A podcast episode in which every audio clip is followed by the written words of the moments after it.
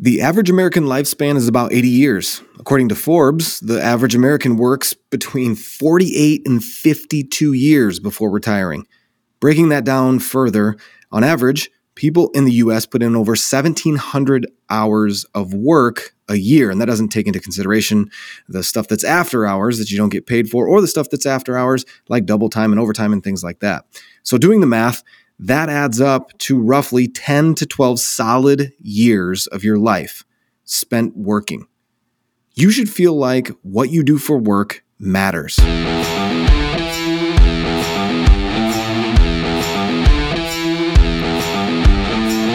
Welcome to the Impact of Leadership podcast, where we believe that no one drifts into excellence. I'm your host, Steve Shear, and today's episode is about making the most of your working years. My guest today is Dr. Michaela O'Donnell, and she can help. Her book is titled Make Work Matter Your Guide to Meaningful Work in a Changing World. That title alone should have you sold on this conversation. Michaela is a mom, executive director of the Max De Pree Center for Leadership, and an entrepreneur. She and her husband run a creative agency. She's busy, focused, and she's freaking awesome. I spoke with her one time while she was in an airport. You'll hear more about that in the interview itself. Uh, she was with her kids trying to board a flight. It was it was awesome because it was real. I love that she keeps it real and lives this stuff out. Her work is to help you in your work. So please enjoy and let's jump to Michaela speaking about who this book was written for. You know, in, in some ways, this was written to myself 15 years ago. It's all the the stuff I wish I would have known after college and grad school about what it actually takes and the the kind of the deeper work to pursuing um, work that matters to me. So in, in a very personal way, it was kind of uh, a letter to my retrospective self. But even broader than that, it's really for anybody who's asking questions, anybody who's in transition. I mean, the world today, you know, you've likely heard the terminology, the great resignation, or uh, I've seen it called other places, the great reassessment. And a lot of people are asking questions, and we ask these questions in specific ways at different periods. And there's really a, a, a particular way that those questions of what what I ought to be doing with my time in terms of work come to play for people who are about 25 to 50. Now, the secondary thing I would say is that there's a lot of leaders who talk to me about how do I help the people that work for me see their work as meaningful? How do I get them to buy in? How do I invest in them. So that would be a, a, secondary audience that has been a really pleasant surprise as this book's been going. The the couple different people that you that you mentioned there, please keep them in mind as as I'm asking uh, imperfect questions because that's who I want this conversation to hit on. So. Um, you obviously and the team had tons of intention with the title. And I, and I, before we get into the meat of it, if we could talk a little bit more about it and get, I guess, a, a, maybe a working definition of why meaningful work matters and, and what meaningful work actually even is. Like, is it just I'm passionate and I never work a day in my life, or what, what is it? I think the title responds to a pain point. There, uh, you know, there's data that says somewhere between 60 and 80% of people at any given time don't like their work. They don't like it because of the people they engage with. They don't like it because of the tasks they're doing. And they don't like it because they don't see, uh, they're not able to sort of see its significance in a larger context of the world, of their values and their beliefs. So it matters because in, inside as humans, we think it matters. We we want our work to matter. You know, as humans, we're kind of asking, I think, three questions, sort of any any space we find ourselves in. You know, who am I? Where do I belong? And what's my purpose? And those aren't my questions. Those are actually some colleagues at Fuller that they realize these, that young adults are asking these questions in a particular way. And as we started talking, it's like, actually, these are the questions of what it means to be human.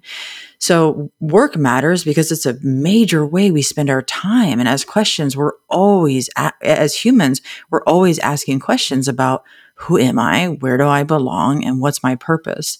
And so then what is meaningful work? Well, that that's a really difficult question to answer. And, and one of the things over and over that I get into in the book is that it's usually a lot less grand than we imagine um, because we get grand imaginations and visions about what we ought to be doing and then the gap between where where we are and and that vision ends up feeling like a punch in the gut or oh i have no idea how to to close that gap. And it, so i would start by saying that meaningful work is usually a lot simpler actually than we give it credit for with the with the caveat that I think the questions about passion and you know giftedness and mission within an organization are all relevant here and and come up for different uh, ones of us in different ways at different times. I've got one quick thing for you before we get back to the conversation with Michaela. You can't give what you don't have. Imagine me, early 20s, having my debit card denied at Chili's with my girlfriend, who later became my wife Yikes. I didn't have the money. It was awful.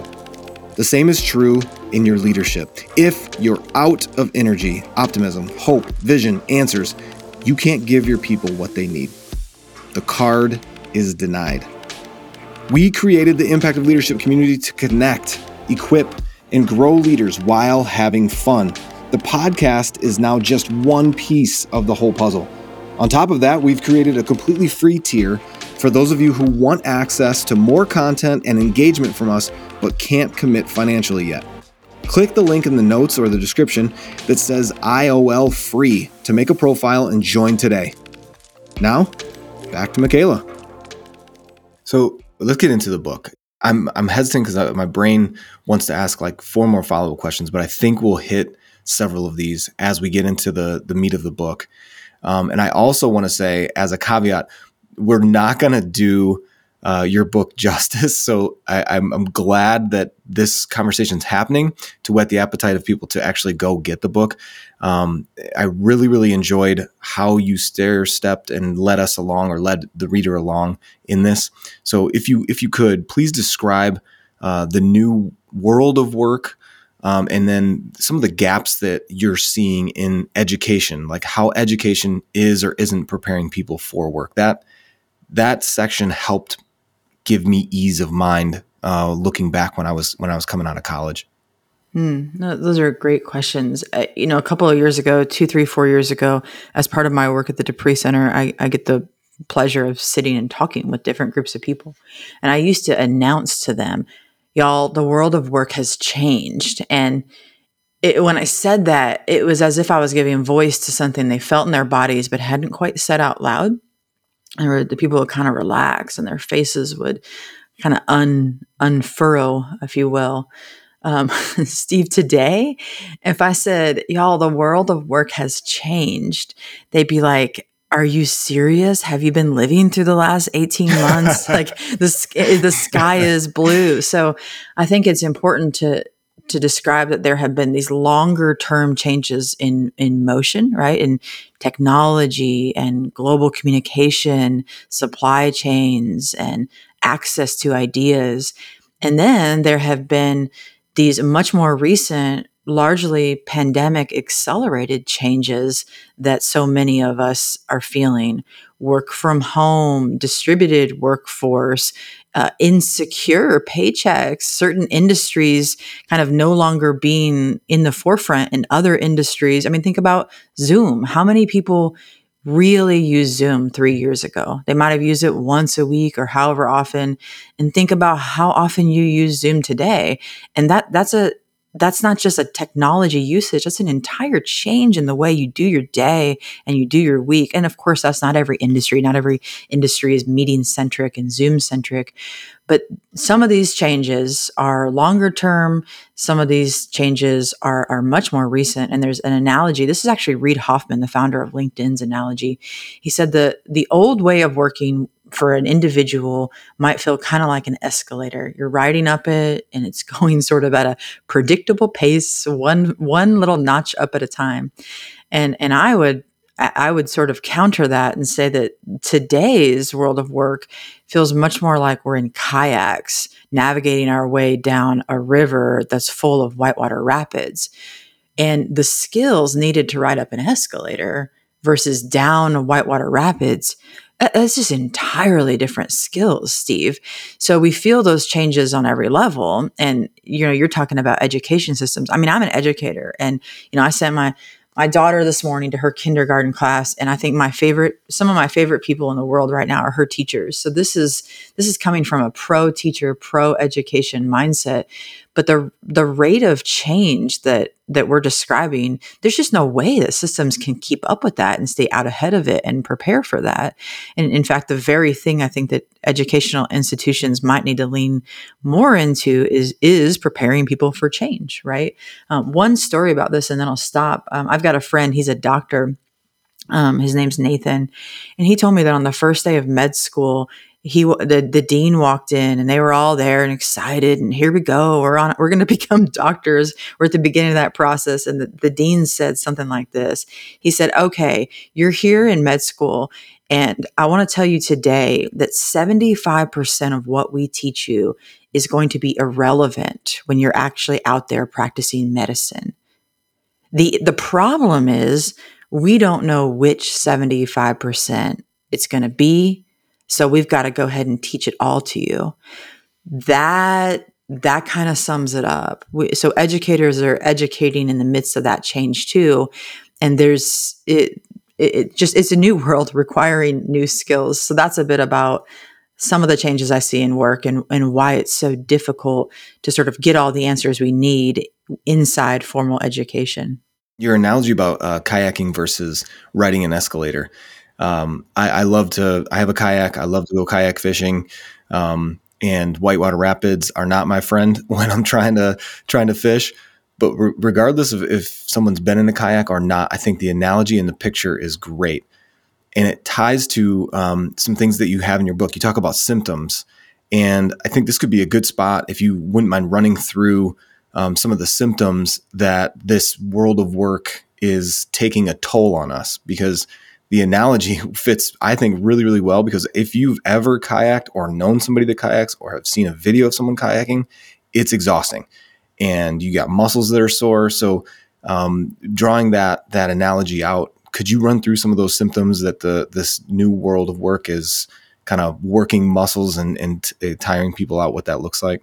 So now I'm I'm picturing in my mind a lot of different people that I get to talk to. So I get to talk to people who are who are leading in different industries and are taking up different challenges and again thinking about meaning and, and values and their faith in light of that.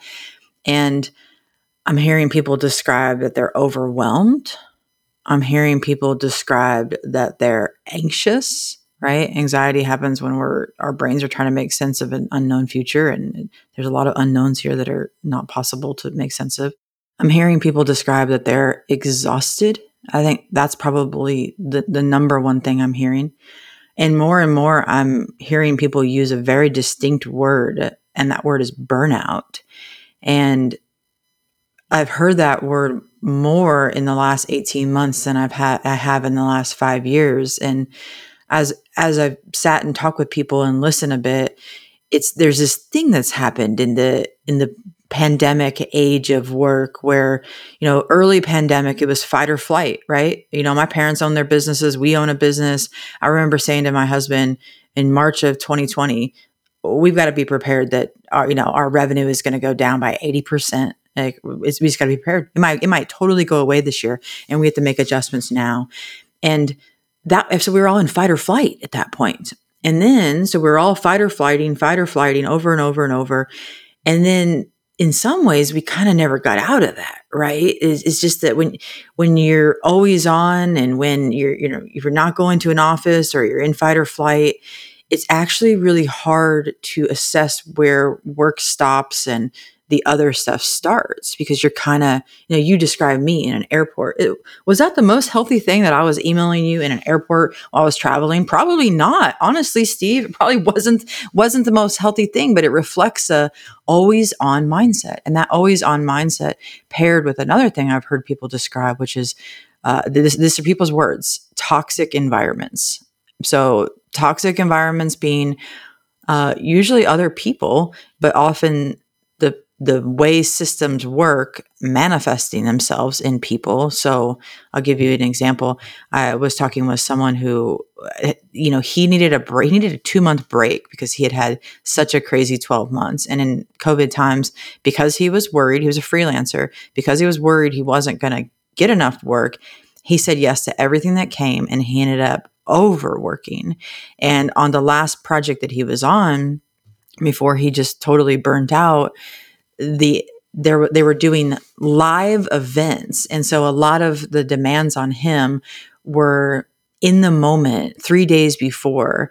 And he described just that he didn't sleep for for 2 weeks. And he's like I just can't I can't do that. And I I don't know how to tell them no. And so there's this blurring of lines things that comes. And so that that burnout it, of course that leads to exhaustion. Of course it leads to feeling overwhelmed but then then there's also this sliver of hope in there is I, th- I think that's why some people calling this whole season season the great reassessment makes so much sense is because there's a lot of people who are like wait a second i'm going to take a step back from all of that and think about what's really going on here. What do i really want to do?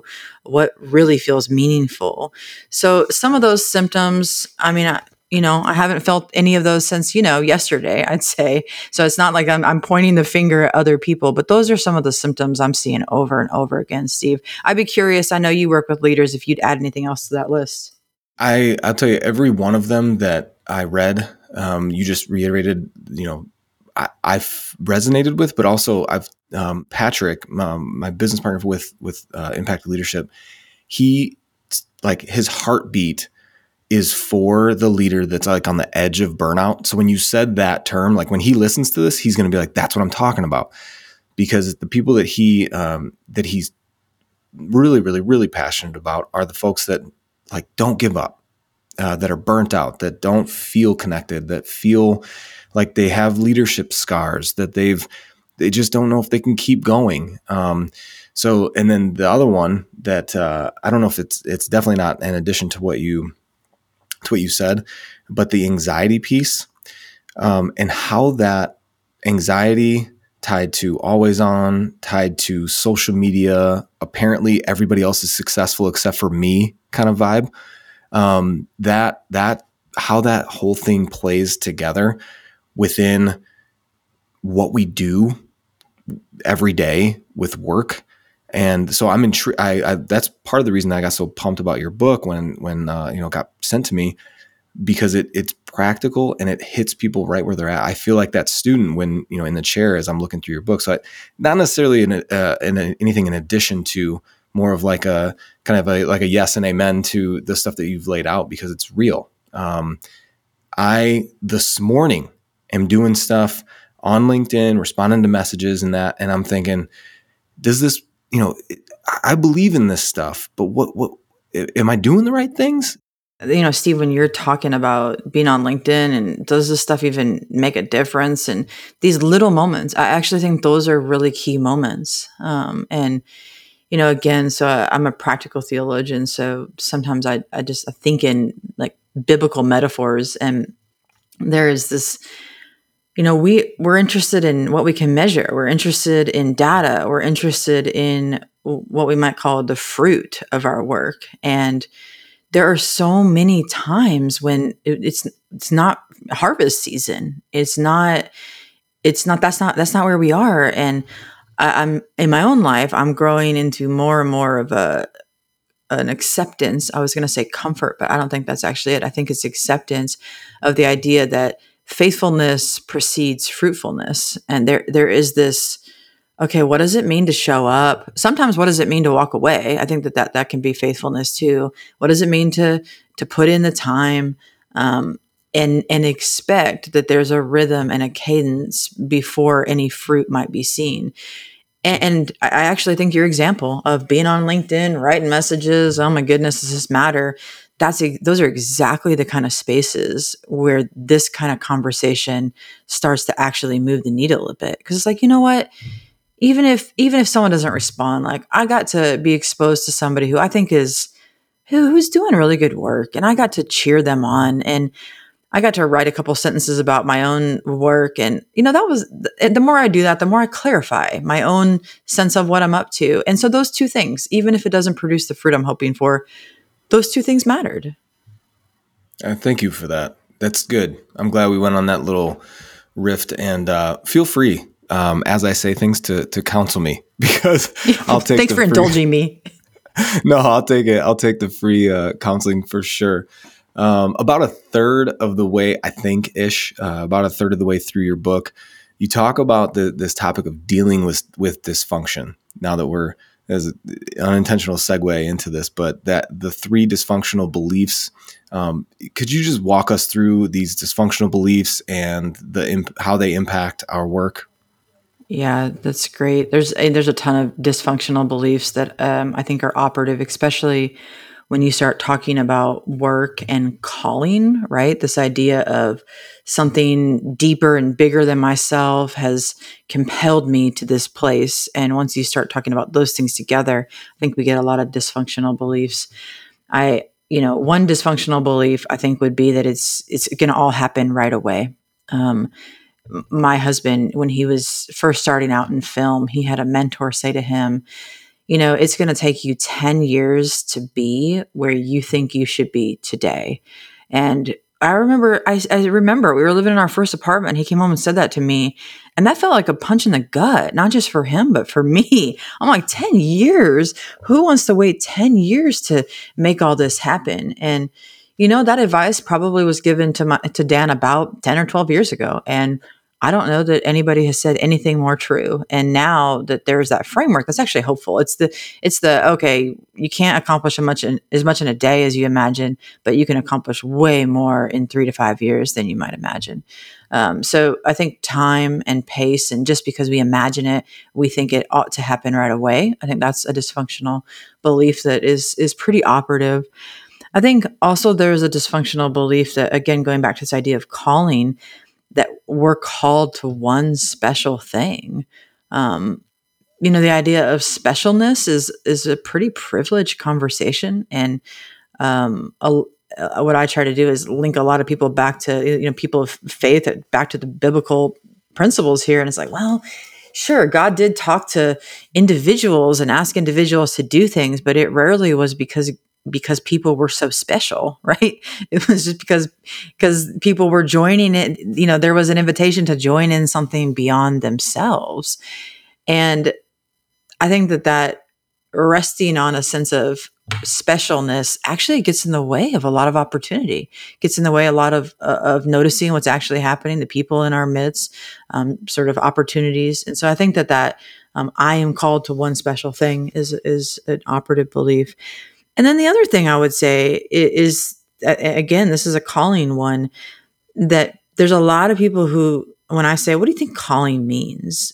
They, they say something like, you know, my calling, my calling is a job I love. And, you know, all these people didn't make that up in their own head. That's certainly coming from, from coming, that's, that's coming from upstream. And, when we limit the work that we do and the meaning that we can participate in exclusively to our jobs and the things that we're paid to do, again, we limit a lot of opportunity, a lot of opportunity for engaging people at the farmers market and um, hanging out with our kids or, you know, kind of the volunteer work that happens in our community and and those places teach us significant things about ourselves. They teach us significant things about our sense of giftedness. And so when we equate and focus overly so and now remember i'm a person who loves to work and i'm busy and i got more than one full-time job. So i'm not i'm not trying to discount work. I'm just saying it, it is one part of a larger integrated life. And those other parts of life really do have a lot to teach us a lot of um, opportunity for meaning. So, correct it, steer it um, where it needs to go. Is this statement true that you believe we maybe sabotage ourselves or are selling ourselves short when we try to make work matter by only focusing on work? Like that the peripheral things in life, the farmer's market, the kids, that that is where we should be looking as well, because without that, our work isn't going to matter because we're only focusing on work. Yeah, I I think that's you know we're headed down the right direction here. So all the center I work at at Fuller is named after Max De Pree.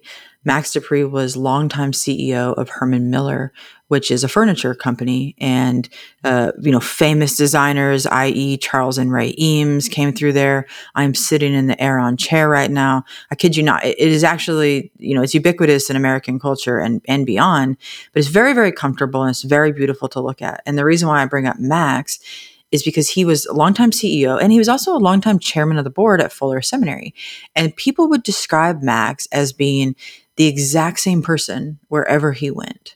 He was, eh, we know when he was giving a big speech as CEO, or he was playing with his granddaughter, or he was sitting in a board meeting talking to a customer and probably shopping at the grocery store, he was the same person living out those values.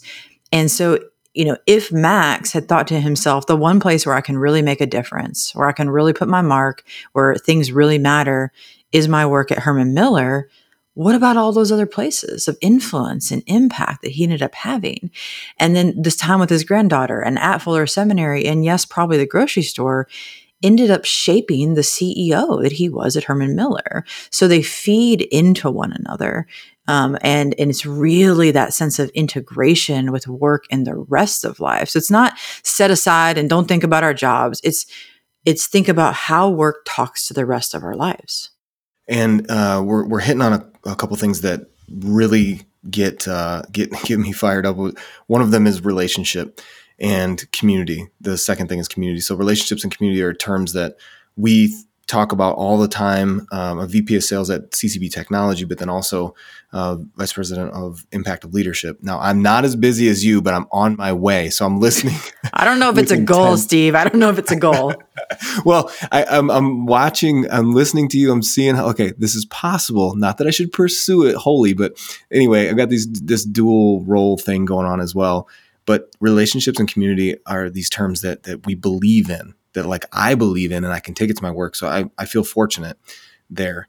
Now, could you, what role do relationships play in this process of meaningful work? You know, take that wherever you would want, but I, I'm leaning in heavily on this one. I think relationships are the whole ball game. Um, now I'll talk personally. I'm thinking about several junctures in my own life um, and I'll narrow them into professional junctures. When we started our business, when I decided to get a PhD, when I almost stopped getting a PhD because we were expecting our first child, when you know we were deciding to take on bigger clients, when I was deciding to take the role that I have at Fuller, all of these moments, I don't know that I would have been able to feel as good about any of those big junctures if I hadn't along the way invested in and let other people invest in me so that when these these bigger moments came up I had a lot of people that knew me well I could call up and say can I can we talk about this? And that I could then call up again and say can you just give me some more advice? What am I missing? And I remember it, actually even just with this because it's fr- most fresh of mine I've been in my my newest job for 6 months I remember when it first was kind of coming to fruition, and, and I, there were some choices I had to make, and I texted uh, four different people, and every single one of those people, Steve, said, "Call me right now. Call me tonight. Call me tomorrow morning." It wasn't like, "Let's set up a time for you three weeks from now or two weeks from now. Let me get you with my assistant." These are all these are all executive level people, C suite level people, and I don't know that that we that would I would have had access to them if we hadn't had the years of relationship. So I I think relationships are critical for what I'll call discerning the way forward, um, because they help you know who you are. Um, they help you, you know, people uh, people have said to me, Michaela, it seems like you get really stressed out when you find yourself in these situations. Oh, Michaela, it seems like this is kind of your sweet spot, and I, they're articulating it more clearly and earlier than I'm able to articulate it, Steve. So people are kind of the whole kit and caboodle. Um, and on the flip side of that, it's not just about what people are noticing or helping me with every time I choose to invest in people, spend time with people, get to know people, have conversations, I, I, kid you not, it's it's a gift back to me. Sure, there are every once in a while you have conversations or people who really just drain energy, and there's a, there's boundary issues, and I'm not trying to wash over those, but there there's something that happens. I'm I'm buoyed by the different people in my life and my different communities, and um, so I, I just think it's it's mission critical to be in relationships and spending time with and and oh the last thing I'll add here is sometimes it's it's time without an agenda too, right? We are, we're all busy. We've been talking about how busy people are. I love to go into a meeting and know what we're doing and why we're there and for it to make the most use of my time. Okay, I'm guilty of that. But then there's other times where you got to just stop stop and slow down and ask people how they're doing, what's going on in their lives, how their family family are. And so not moving past those those moments as sort of sidetracked or detours from meaningful work, but that those relational moments themselves are meaningful work. Do you have a, a mentor or different mentors or you know, type of a mentor mentee relationship? I have several. Um, I, what I will say is that I did not. I, I'm not as good at approaching people and saying, "Will you be my mentor?" Um, I don't know that I've ever done that, Steve. But what I have done is approach people who are very, very skilled in things that I aspired to be to grow in and say, Can I ask you a couple, can I ask you some questions about this thing that you do so well? And then that has stacked itself up over the years into some really meaningful relationships. So I would say I've got four to seven people who fit in that category for me. We say at IOL we, we, that we believe we were created for community. Um, and, uh, you know, you, you've talked a couple different times about biblical examples. And one of them that, whether people are religious or not, sort of makes people laugh is like, look, you don't have to believe in Jesus or not, but let's just say Jesus was the Son of God. If Jesus could have done the stuff by himself, but chose to be in relationship with people, I think it makes sense that I need people around me too, because I'm like crazy flawed. Um, so that's one thing that I that I point people to. The other thing is the mentor relationship. The reason I ask it was a selfish sort of thing to to get insight into how you do what you do uh, with your mentors and how that's set up. Um, it's affirmation again of what other people have said to me about the mentor relationship. Find someone that's ahead of you and bring good questions. That's kind of what I've boiled it down to. I'm not an expert in this, but I try to show up every time as a student, you know, help me uh, with, but not just help me and then have nothing, but help me. Here are some questions that I'm wondering about. Um, so that's that's encouraging, really encouraging. Yeah, and on that last part, uh, let me just say quickly I've had people, I've had mentors then say back to me, Thank you for those good questions. I was able to articulate things that I do so often and commonly, but don't always put voice to. So that actually was good for me too. So there, there's some reciprocity in those good questions. So I'm with you. So we've got trust your creativity and build resilience. If I had to pick, which I don't, but if I had to pick, I might pick these two chapters um, as my favorites. They're so helpful and challenging. Uh, so, you know, riff on this for a little bit. How do these topics of trusting your creativity and building resilience? How do these topics work together? And and you know, speak on the importance of those. Yeah, that's a great. I, I mean, I think it goes back to the change stuff. So, it you know, in a changing world of work, some of them, and this is not my data, but other experts would say these are two core capacities to people who are going to thrive the capacity to be creative and to be resilient. Creativity being able to generate and act on um, either new or useful ideas in light of problems or challenges or needs. And resilience being, okay, life comes at us. How do we take what life comes at us and actually come out ahead after it. So, and that that's very difficult to do. And resilience is something that people study, and there's a lot written on it. And I think it's probably going to continue to get a lot more attention in the in the coming years because of all the change that we're undergoing. Um, creativity and resilience work together in in two other facets. So, creativity is okay. Let's let's try things. Let's come up with solutions. Let's see if we can help. And there's a bit of a bit of risk there right? There's a bit of risk in moving outside of our heads into actual action. And you know i was talking with someone just yesterday someone who who was telling me about trying he he has been working on landing a big client for 4 months just doing all the things all the things all the things and found out yesterday that he, it didn't work out. He didn't land the client and you know, I, I, he texted me and told me, and I said, "You want to jump on the phone for five minutes?" Again, one of these five minute calls, right? And he said, "Yeah." And I said, "Why? Why is this so hard?" And he said, "Because I really wanted to prove my value. I really wanted to hit this out of the park. I know I could do it." And I'm like, "Okay, well, let's let's keep going with your metaphor. You want to hit it out of the park." I played softball in college. I love baseball. Like, what is an all star batting average? And he's like, well, 350 would be really, really good. I'm like, yeah, 350. 350 means that, you know, you're getting on base one in every three times that you're going up to the plate. There's a lot of failure built in. And I think we underestimate those kind of batting averages in our work. And what what he and I were able to talk about is the fact that you're batting 350 right now because he's talent he's very very talented. The fact that you're batting 350 means you're going for big things. It means that you're trying creative ideas and there's no way to grow in executing those ideas without sometimes failing.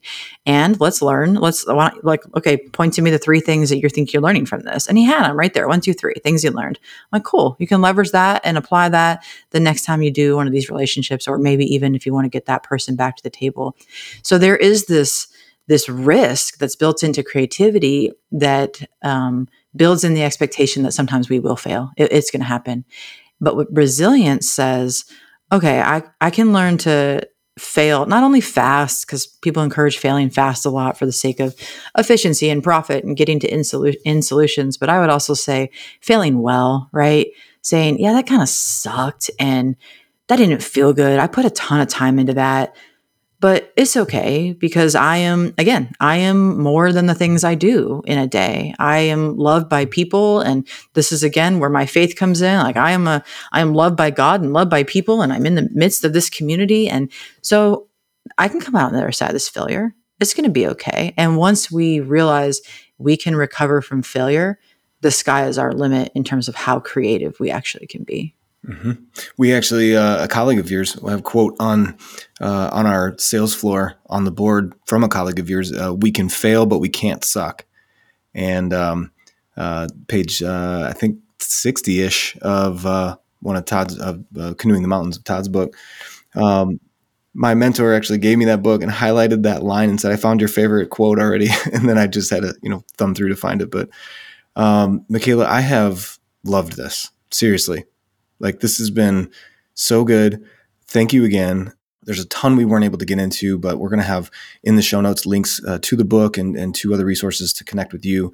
But I think a great way for us to end, a great place for us to end this conversation would be uh, having you talk about uh, practicing empathy along the way and and how empathy will help us get there to this place of, of meaningful work.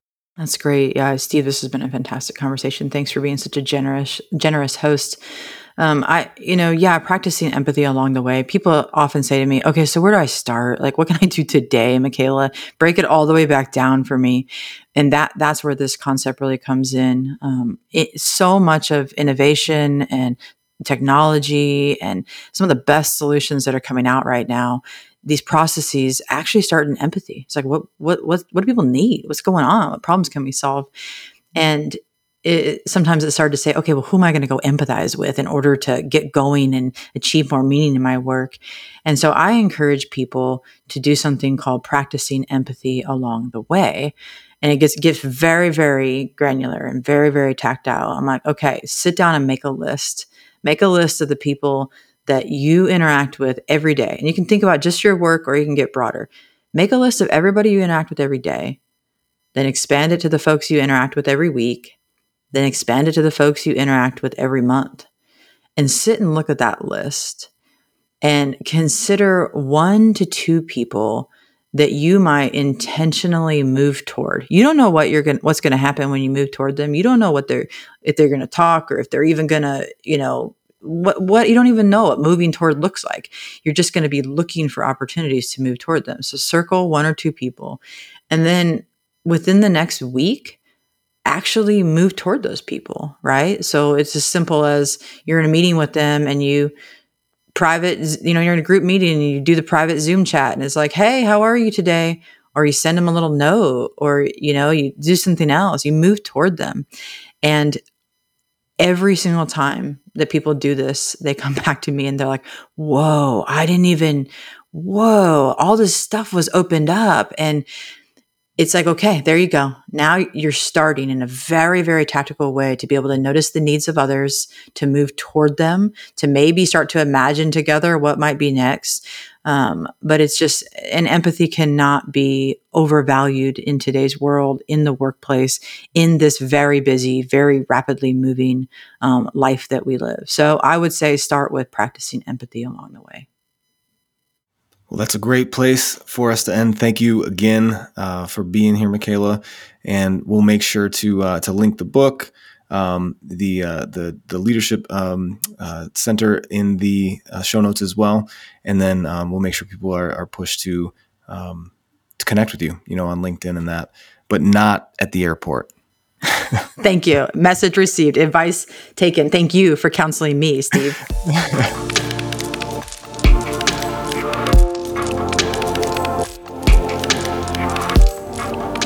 All right, takeaways and action items. First, the takeaways. Number one, faithfulness precedes fruitfulness. Number two, trust your creativity and build resilience. Number three, failing two out of three times gets you into the Hall of Fame in baseball. In life, we need to fail well. You are more than the things you do. Action items. This is very important. Take stock of your relationships. We all need help to know who we are along the way. Number two, under the action items banner, we need to recognize the causes for burnout before it happens.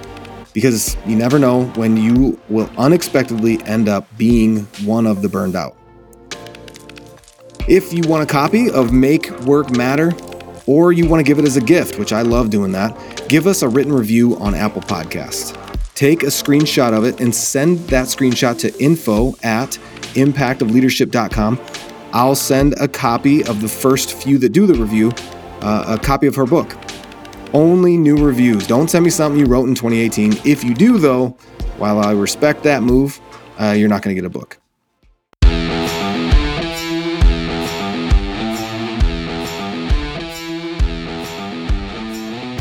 Now, if you thought of someone during this episode, please consider sending this episode to them with a note of encouragement. Now, we have over 100 episodes that will aid in your growth as a leader.